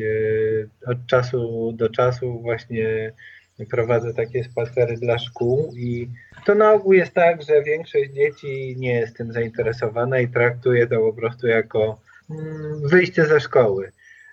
I to się liczy, ale zawsze jest 1 czy 2 dzieci, które jednak cię słuchają i widać, że coś tam zasiewasz, jakieś ziarenko w kimś i zawsze mam taką nadzieję, że to może coś z tego wykiełkuje fajnego. A kto wie, może nawet w tych, które nie uważały i gdzieś tam się, wiesz, przepychały, przewracały, może którejś z nich coś sobie tam przypomni za jakiś czas i też je pociągnie w taką stronę. Wiesz, mało tego, bo przy okazji takich spacerów mówimy bardzo często o tym, czy może nawet głównie o tym, co widzimy aktualnie gdzieś tam, ale przecież można też nienachalnie przemycać, wiesz, no trochę szersze treści, bo możemy mówić o zagrożeniach, jakie mamy w miastach, nie? O przeszklonych powierzchniach w kontekście ptaków, o, nie wiem, ruchu pojazdów, o wycince drzew, o śmieciach, no to temat ci bliski, o psach czy kotach i jakiejś nieodpowiedzialności, powiedzmy, właścicieli, czasami w ogóle totalnym braku świadomości tego, jakie czasami wychodzą z tego konsekwencje. O dokarmianiu, no chyba niedawno wspominałeś o tym, pisałeś też, że jeżeli rozważamy dokarmianie ptaków, to właśnie taki moment, kiedy przysypało nas śniegiem i trochę zmroziło, to jest dobry moment to zrobić, ale w jaki sposób to robić? Więc jakby tutaj naprawdę mamy te narzędzia, żeby dosyć fajnie, tak nienachalnie, pozytywnie gdzieś tam do ludzi zaszczepianie tych myśli takich, że właśnie może gdzieś pociągną temat, coś doczytają, coś zgłębią. No jest potencjał, warto, nie? No zdecydowanie. No i tak jak właśnie rozmawiamy, no zdaje mi się, że ludzie coraz bardziej doceniają to, co jest dookoła nich i szukają informacji na ten temat. I to jest fajne zawsze, że ktoś chce pogłębiać swoją wiedzę i myślę, że tylko dobre rzeczy mogą z tego wynikać. Ja na przykładzie tego mojego osiedla widziałem, że pojawił się w którymś sezonie, kiedy zaczęto trochę mniej kosić trawniki, no bo jednak te wiosny i lata zrobiły się suche i było mniej koszenia, trawa była dłuższa i pojawiły się głosy, mamy taką grupę osiedlową, w której jest chyba w tej chwili, nie wiem, kilka tysięcy osób, różne opinie tam są wymieniane. I pojawiły się pytania w zasadzie podszyte lekkim oburzeniem, co jest z tym koszeniem, dlaczego trawa nie jest koszona. No i wtedy się zastanowiłem po raz pierwszy nad tym, że często były zamieszczone tam informacje o tym, że ludzie parkują samochody centralnie na trawnikach, że w ogóle ze śmieciami to jest po prostu koszmar i Saigon, co się wyprawia. I tam nie było, tam jakby w ogóle nie było to pole do rozwijania się dyskusji. Natomiast w momencie, kiedy ktoś wrzucił temat, że dlaczego te trawniki nie są koszone, to tutaj jakby zaczęło się to oburzenie mieszkańców wylewać, że no właśnie jak to, dlaczego one nie są koszone? Pomyślałem sobie, że no nie jest dobrze.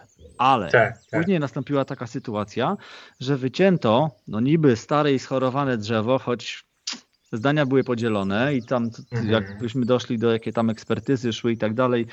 Okazało się, że to był taki krok przełomowy do tego, żeby ocalić skwerek osiedlowy i nie wybudowano tam w końcu kolejnego bloku, bo jednak społeczność się postawiła. Doszło do tego, że było spotkanie na szczycie, przyjechała do nas pani prezydent, sprawa została przegadana i póki co został zielony skwer. No i wtedy wróciła mi wiara w ludzi, nie? Że tu jednak zaczęło się od właśnie wycięcia jednego drzewa, które było takim symbolem, ruszyło domino i okazuje się, że jednak no, może jeszcze no, będzie dobrze po prostu. No właśnie, no to jest zawsze takie pytanie, jakie argumenty do ludzi przemówią. I często jest tak, że mamy jakieś takie pola niewrażliwości i denerwuje nas nieskoszona trawa, bo wyobrażamy sobie, że elegancko i po miejsku jest, kiedy jest skoszona równiutko.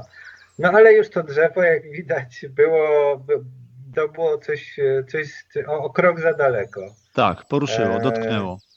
Także no nic, no, musimy mieć nadzieję, że to będzie jednak szło w tą stronę, że będziemy po prostu sobie coraz bardziej zdawać z tego, że przyroda też nam służy i że warto zostawiać jej trochę miejsca, bo wszyscy się cieszymy z tego, kiedy widzimy gdzieś w środku miasta motyla lecącego, prawda? No przecież to jest przeżycie. No wydawałoby się, że martwa pustynia i tylko beton, a tutaj leci taka rusałka admirał i od razu to się jakoś robi jakoś przyjemniej.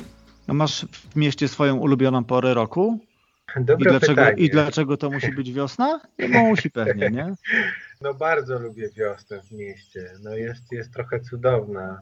Ale to musiałbym się nad tym lepiej zastanowić. Nie bardzo lubię lato, no bo lato generalnie jest dla mnie męczące. Nie lubię, jak jest gorąco, a w mieście to jest szczególnie dotkliwe, ale to ma swoje też jakieś fajne, to lato też ma jakieś fajne odsłony. No właśnie jest ten czas, powiedzmy w czerwcu czy tam w lipcu nawet, kiedy jest dużo różnych ciekawych owadów, właśnie się pojawiają motyle, jakieś ważki. Z kolei długi dzień, można trochę czasu więcej wygospodarować. Dokładnie. No jeszcze Poza tym gdzieś tam od sierpnia też rozkręca się ta wędrówka ptaków już jesienna. Także jest co robić. Ale tak myślę, że ja zawsze bardzo lubiłem jesień w ogóle. I jakoś chyba najbardziej lubię to takie powietrze jesienne. Jak jest pogodny dzień w październiku, to ono jest takie nad Wisłą, jest takie przenikliwe, wilgotne i ma takie kadzidlane jakieś nutki chyba z wierzb. Wydaje mi się, że kora wierzbowa tak pachnie w taki sposób. Ale jakieś takie miłe skojarzenia we mnie to wywołuje i zwyczajnie lubię też ten czas. Lubię to światło jesienne, ale wydaje mi się, że każda pora roku ma jakąś swoją specyfikę i swoje zalety, więc może bym tego nawet tak bardzo tutaj nie wartościował. Wiesz, można na przykład śledzić zmianę składu gatunkowego, jeśli chodzi o ptaki, nie? Bliskie ci, że tutaj też jakby, no właśnie na przykładzie tych spacerów, co innego jest pójść w kwietniu. Zresztą wiesz, to teraz mówisz, byłeś nad morzem, pewnie wracając do Warszawy będziesz miał okazję zaraz wybrać się, znaczy w sensie nie dosłownie zaraz, ale wybrać się na dniach do parku i zobaczysz i usłyszysz, co tam słychać, bo u nas już słychać trochę wiosnę. To już jest ten moment, no może przedwiośnie, może bardziej tak. Obudziły się kowaliki, już się całkiem nieźle drą. Dzięcioły już widać, że trochę większa aktywność. No sikory to już cicibej to już po prostu jest na okrągło. Także już tutaj jakby ptaki, no pomijając to, że wychodzimy z tego zimowego dołka, no to już jakby długość dnia i te wszystkie regulacje, na które one reagują, pokazują, że faktycznie za chwilę już wejdziemy w ten czas, tym bardziej, że plusy jakieś zapowiadane są, także popłyniemy trochę, a potem już wejdziemy w ten czas. Tak troszeczkę zmierzając do końca, zapytam cię jeszcze o, bo skupiliśmy się na ptakach, no ale przecież wiesz, mamy przekrojowo tych zwierząt w miastach naprawdę coraz więcej. I no, do was łosie przychodzą bodajże z Kampinosu najczęściej. U nas też się zdarzają, że gdzieś na szlakach wędrówkowych przecinają miasto. No, dziki mamy już w parku i nawet w środowisku psiarzy już wymieniamy się informacjami. No tam nie idźcie, bo dzisiaj jest locha z młodymi, a tam jest 6 dużych, nie? I wtedy wiadomo, że trzeba inną ścieżką pójść w inną stronę. Sarenki, lisy, no do śmietników, do żarcia. A co tam ciekawego? Jeszcze niedawno pisałeś o wydrze, nie? Na Wiśle. To była chyba fajna obserwacja. Tak, super. No wspaniała, bo taki był niezbyt przyjemny dzień i nic ciekawego nie widziałem. Już taką lekką frustracją. A wiesz, że to jest terapeutyczna rola przyrody i o tym też byś przeczytał w tej wspomnianej książce, bo przyroda i ptaki pchają nas do wyjścia z domu. Wiesz, my ludzie nie chcemy wychodzić bez celu. A tutaj mamy cel, nie? Bo ptaki, wiesz, obserwacje, zwierzaki, wychodzimy i się dzieje, patrz, wyszedłeś w ponury dzień, a tu bach. No właśnie to jest tak, że zawsze jednak coś ciekawego się dzieje, tylko trzeba się odpowiednio nastroić i trochę właśnie może się nauczyć patrzeć, jak wypatrywać tej przyrody. Bo ludziom, którzy się tym nie zajmują, to się wydaje jakieś takie magiczne, że gdzieś tam idziesz i nagle widzisz jakieś rzeczy, a przecież oni też byli nad Wisłą i nie widzieli tej wydry. No, ja nad Wisłą byłem bardzo wiele razy i widziałem wydrę raptem 2 razy. Wiem, że są miejsca, gdzie można ją regularnie spotkać, ale ja się jakoś tak na wydry bardzo akurat nie nastawiam. Ale to było bardzo niespodziewane po prostu i zwyczajnie szedłem no takiej dosyć, jak mi się wydawało, znanej mi okolicy i zobaczyłem nagle jakiś ruch w takich nabrzeżnych krzakach i myślałem, że to jest kot. No ale tak przystanąłem i postanowiłem chwilę poczekać, no i zobaczyłem ten taki spłaszczony, śmieszny łeb, trochę jakiś taki smoczy w ogóle, ta wybra jest jakimś niesamowitym stworem. No i ona tak na mnie patrzyła, a potem kompletnie jakby oddała się swoim jakimś sprawom. W ogóle się mną nie przejmowała. Ja sobie podszedłem tak na kilkanaście metrów, a w jakimś takim już, w takim momencie największego zbliżenia, no to byłem kilka metrów od niej. No i ewidentnie ona zdawała sobie sprawę z mojej obecności, bo co jakiś czas kontrolowała, gdzie jestem, czy się nie zbliżam. i łapała sobie ryby po prostu. I też to było ciekawe, bo ta wydra była po przejściach, ona miała jedno oko, drugie miała takie zasnute jakimś bielmem. W ogóle wydawała jakieś takie dziwne odgłosy, jakby paliła papierosy, tak pocharkiwała. No i przy mnie złapała chyba 5 ryb, dosłownie nurkowała i za chwilę wynurzała się z rybą, którą zjadała na moich oczach.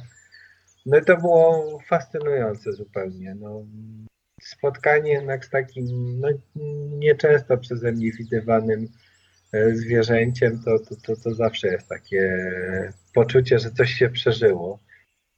Także myślę, że to jest fajne, że mamy tą Wisłę i ta Wisła jest naprawdę wielkim, wielkim skarbem Warszawy, największą taką perłą chyba przyrodniczą naszą, ale... No wiesz, wy możecie też autobusem do Parku Narodowego jechać, to też nie zapominajmy o tym. To prawda, chociaż ja muszę powiedzieć, że ja bardzo słabo znam Campinos i nie jeździłem tam jako dziecko, nie jeździłem tam jako dorosły i teraz też nawet specjalnie nie jeżdżę. Bywam tam mniej więcej raz, 2 razy w roku, ale to nie jest jakiś teren mojej ekspansji. To mi się wydaje, że zwyczajnie ja mam dużo miejsc po prostu w Warszawie, które bardzo lubię i które są moim pierwszym wyborem. Jednak ten Campinos jest niby blisko, ale to jest jednak kawałek drogi. Trochę też trzeba wiedzieć, gdzie jest fajnie, bo ten Campinos jest bardzo nierówny. Są takie obszary takiej totalnie nudnej drągowiny na piachu, że rosną takie kwadraty sosny 30-letniej. No i to jest dla mnie najbardziej dołujący, beznadziejny las, jaki można sobie wymyśleć. I też tak szokująco nieróżnorodny, nie tylko krajobrazowo, no ale po prostu przyrodniczo to też jest nędza. I w Campinosie są oczywiście piękne fragmenty, mało jest tego takiego fajnego starodrzewia, ale tam są bardzo na przykład fajne takie tereny nad tymi kanałami, gdzie są takie duże rozlewiska, perkacze wiosną i no są piękne miejsca, ale one są już naprawdę, to już jest wyprawa, to jest kilkadziesiąt kilometrów jednak, więc Campinos jest i blisko, i daleko, a jeżeli ja chcę zobaczyć jakiś fajny las, to mogę sobie pojechać do Lasu Bielańskiego i patrzeć na drzewa, na które patrzyli polscy przyrodnicy w XIX wieku. I myślę, że Las Bielański absolutnie spełnia w 100% moje wewnętrzne zapotrzebowanie na stary, piękny las. Ładnie to zawinąłeś. Wiesz co, jeszcze wrócę do tej wydry, bo może nie samej wydry, ale mówiąc o tym, że była to taka bliska obserwacja, to jeszcze sobie pomyślałem o tym, że jednak ta miejska przyroda też pozwala nam na trochę więcej, bo zwierzęta bardzo często, to też doskonale widać na przykładzie ptaków, no zupełnie inaczej reagują na ludzi i pozwalają nam się zbliżyć. No ten dystans ucieczki tak zwany jest tutaj zupełnie inny i myślę, że w mieście, w miejskich parkach chociażby, no możemy też jakby z bardziej czystym sumieniem robić to, czego generalnie robić nie powinniśmy. I o tym ja też często mówię w moim podcaście, kierując go również do fotografów, żebyśmy jednak zrobili krok w tył i trochę dali oddechu zwierzętom, które fotografujemy. A w parku bardzo często wręcz ze ścieżek, nie stresując tych zwierząt, możemy je obserwować i przy budkach lęgowych, przy jakichś poidłach, w miejscach, w których one się posilają. I one faktycznie nie reagują na nas nerwowo i to daje nam taki fajny poligon. Możemy też uczyć się fotografii czy sprawnego posługiwania lornetką. Oczywiście, no przecież jak się... inaczej uczyć fotografii, jeżeli nie robiąc zdjęcia, a najłatwiej to robić po prostu w parku. Dokładnie tak jak mówisz, no te ptaki w mieście nie uciekają przed nami, są przyzwyczajone do naszej obecności. Myślę, że bardzo wdzięcznym tematem fotograficznym są ptaki krukowate, których obserwacja jest zawsze wielkim takim, wydaje mi się, że są po prostu szalenie ciekawe i można takie spektrum jakichś przedziwnych zachowań zaobserwować w każdym parku, że to jest temat sam w sobie Ja też coraz częściej odkrywam sobie takie poczucie, że właśnie chcę zrobić krok w tył. Wiem, że jestem blisko jakiegoś zwierzęcia, ale mam poczucie, że moje zdjęcie nie jest warte jego stresu na przykład. No, doskonale się rozumiemy. Dokładnie takie miałem poczucie 2 dni temu, gdzieś tam w lesie sobie sunąłem na tych nartach i prawie wjechałem w sarny, które coś tam sobie obgryzały, ale one mnie nie zauważyły, bo no, aż to było dziwne, kilkanaście metrów od tych saren i one... No i stanąłem, wiesz, przed takim dziwnym dylematem klasycznym, co robić, no bo bliżej podchodzić w ogóle nie ma sensu, zresztą ja nawet nie miałem wyciągniętego obiektywu i w ogóle nie myślałem o robieniu zdjęcia, ale ta głupia sytuacja, że nie mogę się wycofać, bo wtedy narobię więcej hałasu i na pewno je wtedy spłoszę. Mogę czekać, aż sobie pójdą, ale to może trwać w nieskończoność. No i taka patowa sytuacja. No, po prostu bardzo nie chciałem ich płoszyć, no bo wiemy, że zwierzęta teraz mają trudny czas. No i czekałem. No i w końcu coś tam się wydarzyło, bo się rozległo to mrożące krew w żyłach szczekanie koziołka. No i te wszystkie sarny gdzieś uciekły, ale oglądały się w inną stronę, więc coś tam zbliżało się jakieś niebezpieczeństwo. A ty masz czyste sumienie. Ja mam czyste sumienie, ale cały czas się zastanawiam, co to było, czy może, bo tam jest jakaś watacha wilków. Ja jeszcze w życiu nie widziałem wilka w ogóle. Jest to moje wielkie marzenie, żeby spotkać w końcu wilka. Czy może to był człowiek inny? A jeżeli to był człowiek, to czy ten człowiek miał takie roślinożerne zamiary jak ja? Czy może jednak nie, bo widywałem tam też myśliwych. No ale tego się już nie dowiem. No w każdym razie ja mam czyste sumienie. Brawo. Ja wiem doskonale, o czym mówisz, bo też mam tego typu rozterki, czy to też z jakimiś ptakami, stadami gdzieś na wodzie czasami właśnie jak to zrobić, żeby... No, bo to jest taka bardzo, wiesz, delikatna, elastyczna granica, nie? Czasami krok w tą czy w tą dosłownie potrafi załatwić sprawę i no jakby to powstrzymanie się, żeby nie ulec pokusie, ale też można chyba nauczyć jakby gdzieś... Tak. Kwestia takiej delikatnej autokontroli. A słuchaj, jaką byś radę dał takiemu zupełnie początkującemu przyrodnikowi, który właśnie poprzez pryzmat miasta chciałby zacząć odkrywać naturę?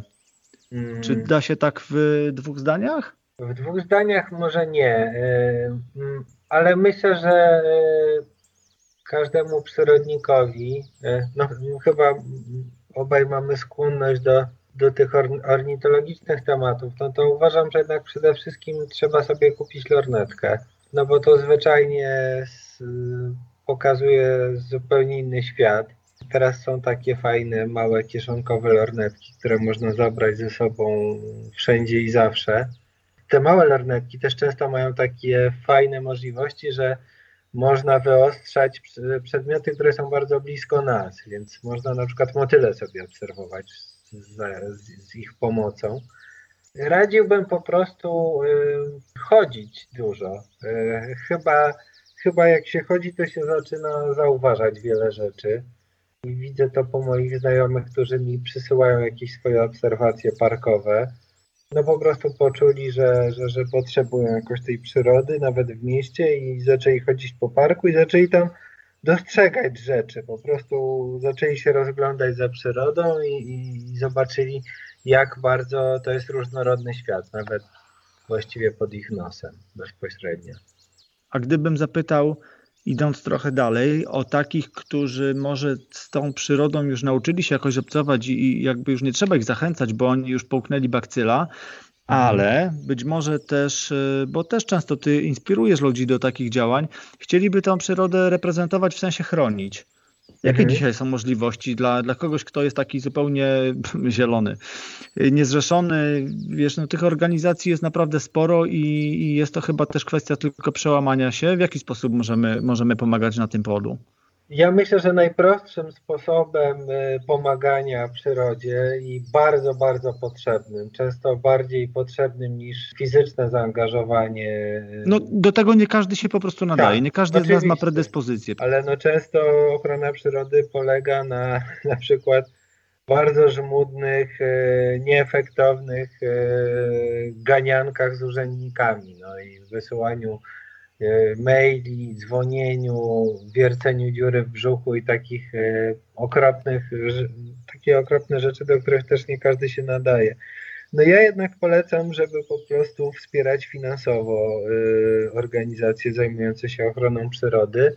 I takie organizacje znajdziemy właściwie pewnie w każdym mieście, w każdej części, w każdym regionie Polski. Więc wydaje mi się, że bardzo wiele tych organizacji po prostu zyskuje jakieś możliwości dzięki temu, że są wspierane finansowo i zwyczajnie ta ochrona przyrody przez naprawdę profesjonalistów może być dużo skuteczniejsza, kiedy mają środki na to, żeby chociażby gdzieś pojechać samochodem.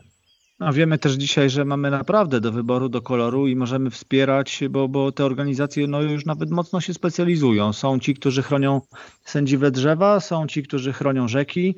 Więc dokładnie. To naprawdę wystarczy się rozejrzeć, trochę sobie tam pogooglować i na pewno się znajdzie kogoś godnego zaufania, kogo warto jest wesprzeć. Jasne. Bardzo Ci dziękuję za tą rozmowę. Myślę, że dotknęliśmy tematu tej miejskiej przyrody.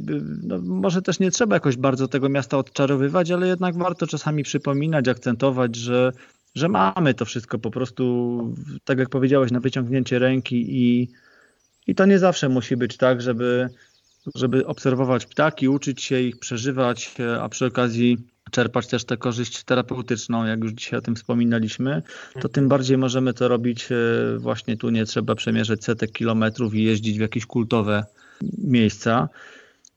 No oczywiście, no wydaje mi się, że ta dostępność to jest coś, co jest największym atrybutem tej miejskiej przyrody i to już jest taki trochę wyższy poziom, ale wydaje mi się, że ta przyroda miejska jest bardzo szczególna, ona jest bardzo ciekawa przez to, że jest zwyczajnie inna niż przyroda gdzieś na terenach rolniczych czy już w ogóle w jakichś parkach narodowych.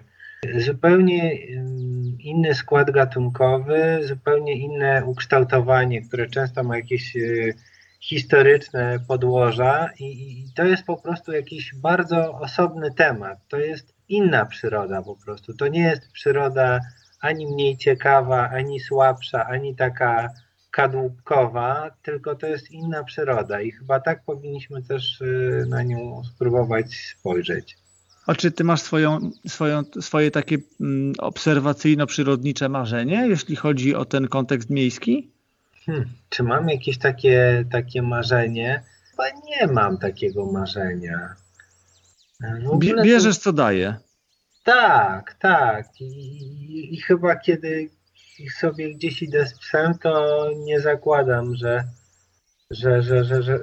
na nic się szczególnie nie nastawiam. Dokładnie najfajniejsze jest to, co się spontanicznie nagle ciekawego może okazać. To są najfajniejsze rzeczy. Z tych pozamiejskich może, to życzę Ci obserwacji wilka.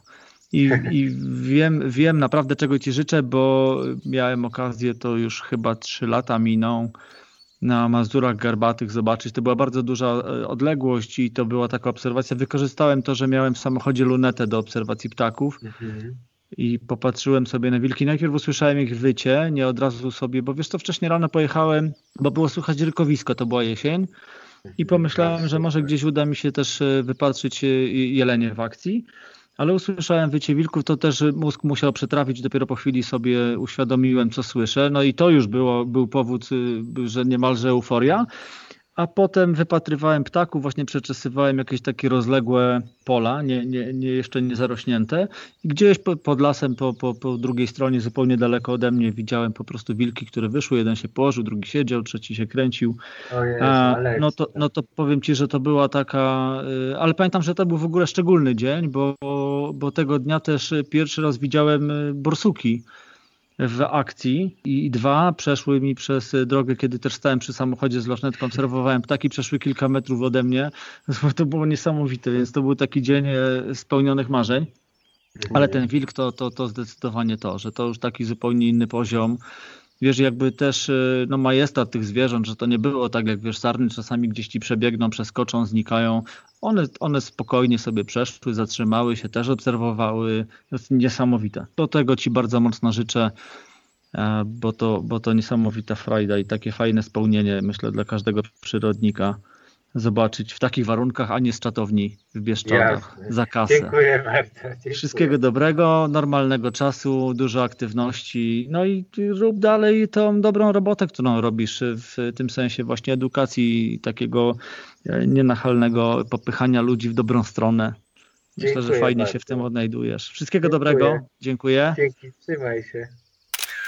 To była rozmowa ze Staszkiem Łubieńskim. Mam nadzieję, że po jej wysłuchaniu jeszcze bardziej docenimy to, co mamy wokół siebie, to, co mamy wokół nas, tak jak zostało to ładnie powiedziane, dosłownie na wyciągnięcie ręki. Spacery po zielonych miejscach, zakątkach miast urosną do rangi takich poważnych terenowych aktywności i w swoich efektach wcale nie będą gorsze od takich typowych wypadów poza miasto. Ładnie to zostało powiedziane, przyroda miejska nie jest słabsza, nie jest gorsza, ona jest po prostu inna i taką musimy ją brać i ma nam naprawdę dużo do zaoferowania i jest doskonałą alternatywą, czy też doskonałym uzupełnieniem tych naszych wszystkich terenowych wypraw właśnie poza miasto. No bo też pamiętajmy o tym, że nie zawsze mamy czas, nie zawsze jest taki dzień, kiedy możemy tego czasu wygospodarować aż tak dużo, żeby się wyprawić gdzieś dalej i wtedy zawsze możemy odwiedzić jakieś chociażby nieużytki gdzieś na peryferiach miasta, czy zrobić sobie tournée po miejskich parkach, czy miejskim lesie, który często gdzieś do miasta przylega. Także tych możliwości i kombinacji jest tutaj naprawdę sporo. Powiem Wam też z doświadczenia własnego, że sprawdza mi się taka sytuacja, że im gorsza pogoda, tym lepiej dla obserwatora. Dlaczego tak się dzieje? Dlatego, oczywiście nie mówię o jakichś skrajnych warunkach pogodowych, nie mówię to o ulewie czy jakichś innych ekstremalnych historiach. Natomiast jeżeli jest to ponury dzień, to bardzo często jest tak, że w dużym parku naprawdę nie spotkamy nikogo albo prawie nikogo. Natomiast w piękne, słoneczne dni jednak w parku pojawia się dużo ludzi i te warunki do obserwacji są troszkę gorsze. Jest duży ruch, jest większy ruch w poszczególnych alejkach parkowych, gdzieś tam nad stawem też zwykle jest więcej osób. Do tego dochodzą większe ilości biegaczy, rowerzystów, dzieci, wózki, psy, więc te warunki może wtedy nie są optymalne. A jeżeli ta pogoda jest taka, powiedziałbym, umiarkowana albo właśnie z punktu widzenia spacerowiczów ciut słabsza, no to wtedy dla obserwatora te warunki są naprawdę fajne, bo nikt nam tych chociażby ptaków nie płoszy i mamy naprawdę fajne możliwości do tego, żeby sobie gdzieś tam blisko z nimi obcować. Docenajmy miasto, cieszmy się tym, że mamy takie możliwości. Pamiętajmy o tym, o czym rozmawiałem z moim gościem w poprzednim odcinku, że kontakt z przyrodą jest dla nas terapią, jest odskocznią od codziennego życia, jest równoważeniem naszych trosk, zmartwień, stresów, napięć. Pamiętajmy o tej uleczającej mocy zieleni. O zieleni w cudzysłowie oczywiście, bo ta natura działa na nas w ten sposób o każdej porze roku. Wszystko jedno, czy jest to właśnie nostalgiczna jesień, czy mamy rozkwit, eksplozję życia w kwietniu czy maju. Korzystajmy, doceniajmy, szanujmy, namawiajmy innych i po prostu róbmy swoje. Rekomendacje. Ponieważ Staszek sam opowiedział o swoich książkach, dodam tylko w uzupełnieniu, że za 12 srok za ogon w 2017 roku dostał nagrodę publiczności Nikę. Według czytelników była to najlepsza z nominowanych wówczas książek. Myślę, że to fajne wyróżnienie dla właśnie takiej pozycji, która dotyka świata, który my przyrodnicy sobie szczególnie gdzieś tam upatrzyliśmy, umiłowaliśmy. Oto co o książce 12 srok za ogon napisał profesor Maciej Luniak. Aktualnie jest dużo różnych książek o ptakach, jednak wszystkie, które znam, zajmują się tym tematem w aspekcie przyrodniczym. Ta pokazuje ptaki z perspektywy humanisty, w sposób bardzo osobisty, ale też przekazując bogatą i rzetelną wiedzę. Ta książka zarówno dla tych coraz liczniejszych, już opanowanych ornitologiczną fascynacją, jak też dla czytelników poszukujących interesującej lektury, którzy dotychczas mieli mniej styczności z tym tematem. Przed nimi odkryje ona świat ptaków, zadziwiający nie tylko bogactwem ich postaci i zachowań, ale także tym, jak bardzo jest on obecny w świecie ludzi. Już kiedyś polecałem Wam tę książkę w jednym z odcinków, natomiast dzisiaj jest szczególna okazja, żeby o niej przypomnieć. Książka została wydana przez wydawnictwo Czarne w 2016 roku. Druga książka, o której wspomniał Staszek, to książka o śmieciach. To dosyć nowa pozycja. Dopiero zacząłem tę książkę czytać, bo niedawno do mnie przyniósł ją kurier. Natomiast wydana została w 2020 roku przez Agorę. Śmieci są wszędzie, tak bardzo wszędzie, że przestajemy je zauważać. Staszek powiedział Wam w kilku słowach, o czym traktuje ta książka. Będę mógł powiedzieć więcej, jak ją przeczytam, ale myślę, że to kolejna zacna pozycja, która trafia na moją przyrodniczą, szeroko pojętą przyrodniczą półkę. Gdy Staszek opowiadał o spotkaniu ze śniegułami, wspomniał Ilonę Wiśniewską, która powiedziała mu o śniegułach na Spitsbergenie, że tam przylot tych ptaków zwiastuje wiosnę. Wspomnę więc tutaj również w formie rekomendacji o tym, że Ilona Wiśniewska jest reporterką, fotografką, współpracuje z dwutygodnikiem Polityka z dużym formatem.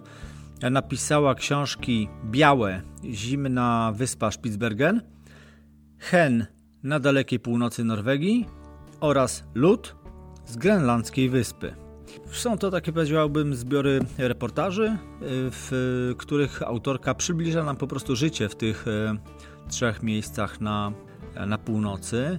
Spitsbergen, północ Norwegii, tam konkretnie chodzi o półwysep Varanger, też miejsce takie dosyć mocno eksplorowane przez ptasiarzy, przyrodników, którzy się wyprawiają do Norwegii na ten kraniec Europy.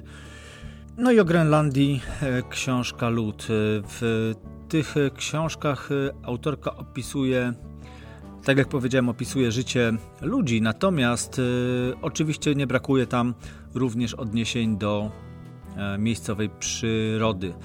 Także też mogę Wam te książki polecić. Autorka była wielokrotnie nominowana do rozmaitych nagród, a także doceniana jest jej praca i jej pisanie. Staszek wspomniał również Kaspra Jakubowskiego. Kasper jest pasjonatem natury i edukatorem, jak możemy przeczytać na stronie Dzieci w naturę. Dzieci w naturę to właśnie taki twór, którego inicjatorem był Kasper. Pasjonat natury, edukator, aktywista miejski, naukowiec od 2019 z tytułem doktora, badacz eksplorujący miejskie nieużytki i dżunglę. Współpracuje z organizacjami pozarządowymi, architekt krajobrazu, projektant bylin, zafascynowany proekologicznymi nurtami w projektowaniu. Kasper napisał książkę, którą można pobrać w formie e-booka o czwartej przyrodzie, o przyrodzie w mieście. E-book jest darmowy, natomiast żeby go pobrać, trzeba po prostu wypełnić krótką ankietę. I wtedy uzyskujemy możliwość pobrania książki, która ma bodajże 400 stron, także to nie jest jakaś tam broszurka. Oczywiście w notatkach do tego odcinka będę linkować Wam zarówno do wspomnianej Ilony Wiśniewskiej, jak i do Kaspra i do tego wspomnianego bezpłatnego e-booka, którego możecie sobie ze strony Dzieci w naturę pobrać. I w rekomendacjach dzisiaj byłoby to tyle. Krok w tył, czyli odpowiedzialna fotografia, odpowiedzialne obserwacje i kontakt z przyrodą. W nawiązaniu do tematu odcinka chcę Wam powiedzieć o pewnym zdjęciu, które jakiś czas temu wykonała fotografka. Zdjęcie przedstawiało zatrzymanego w locie wróbla, w otoczeniu przechodniów. No, wyglądało to być może na warszawską starówkę. Było widać w tle kamienice i to zdjęcie zostało docenione, a fotografka, którą była Urszula Frydrych, dostała za to zdjęcie Grand Prix i tytuł Fotografa Roku 2019 Związku Polskich Fotografów Przyrody. Myślę, że bardzo fajnie pokazało to, że właśnie można do tej fotografii przyrodniczej podejść trochę inaczej, że w mieście można znaleźć mnóstwo fajnych tematów. W ogóle jak przegląda się portfolio Uli Frydrych, to widać, że jest taką fotografką, powiedziałbym, miejską, bo wiele sytuacji utrwalonych na jej zdjęciach to są właśnie obrazki z przyrodniczego życia miasta.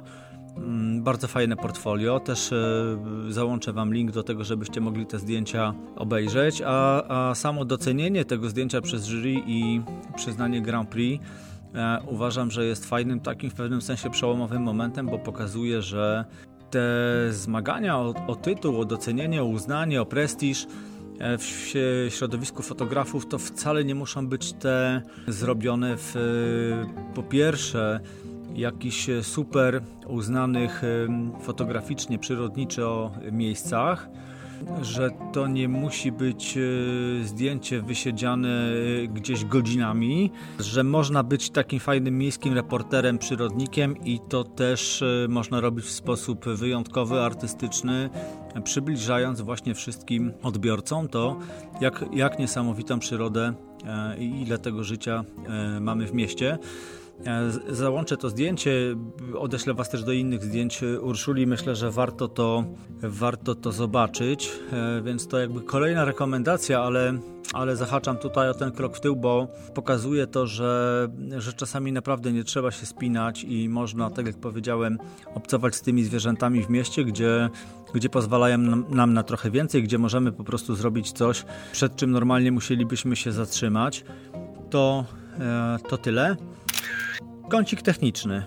W kąciku dzisiaj wspomnę o dwóch rzeczach. Pierwsza to taki serwis ornitho.pl. Jest to serwis, w którym można się zarejestrować, założyć sobie konto, a potem wprowadzać tam informacje o obserwowanych zwierzętach. Najczęściej odnosi się to do ptaków.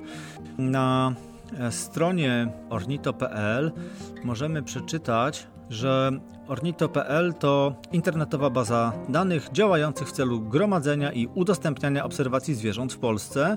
Obserwacje można przekazywać za pomocą odpowiedniego portalu, właśnie ornitho.pl, lub aplikacji na smartfony działającej pod nazwą Naturalist. Ta aplikacja jest dostępna w sklepie Play. Tutaj mam drugą rzecz, którą chciałbym dzisiaj zasygnalizować w ramach kącika technicznego. Bardzo prosta sprawa, mianowicie notesik, kalendarzyk, kajecik, możemy to nazwać jak chcecie. Z doświadczenia wiem, że kalendarzyk, chodzi o to, że mały kieszonkowy doskonale się sprawdza z kawałkiem ołówka. Możemy sobie odnotowywać miejsca i nasze obserwacje przy odpowiednich datach, liczebności ptaków, gatunki, inne ciekawe spostrzeżenia, potem ewentualnie właśnie przenosić gdzieś te obserwacje, czy to do swoich list gatunkowych, czy to do baz danych, do odpowiednich kartotek. No i to chyba tyle. To dosyć prosta kwestia, ale znacząca w przypadku obserwatorów, ptakolubów, ptasiarzy też bardzo potrzebne i przydatne narzędzie. O Wielkim Roku, o liczeniu ptaków, o listach gatunkowych pisałem ostatnio na blogu. Znajdziecie tam krótką informację o tym, czym jest Wielki Rok i na czym to liczenie polega, po co się to robi. Zamieszczę też do tego link i generalnie wszystkie linki znajdziecie w notatkach do tego odcinka zamieszczonych na stronie michalstanecki.com/027. Na tym kończymy dzisiejszy odcinek. Jak zawsze zachęcam Was do pisania komentarzy, w których możecie odnieść się do treści poszczególnych odcinków, zadawać pytania, podsuwać pomysły na kolejne tematy, czy po prostu wyrażać swoje opinie na temat mojego podcastu. Jeśli podoba Wam się mój podcast, to możecie go polubić w źródłach, z których go słuchacie. Dać tak zwaną łapkę w górę. Możecie go subskrybować, możecie udostępniać swoim znajomym. Takie działania to dla mnie nagroda za wykonaną pracę, możliwość pozyskiwania nowych słuchaczy, a dla podcastu to dodatkowa promocja. Dziękuję Wam za słuchanie kolejnych odcinków, dziękuję Wam za wysłuchanie dzisiejszego odcinka. Naturalnie usłyszymy się wkrótce. Cześć, trzymajcie się.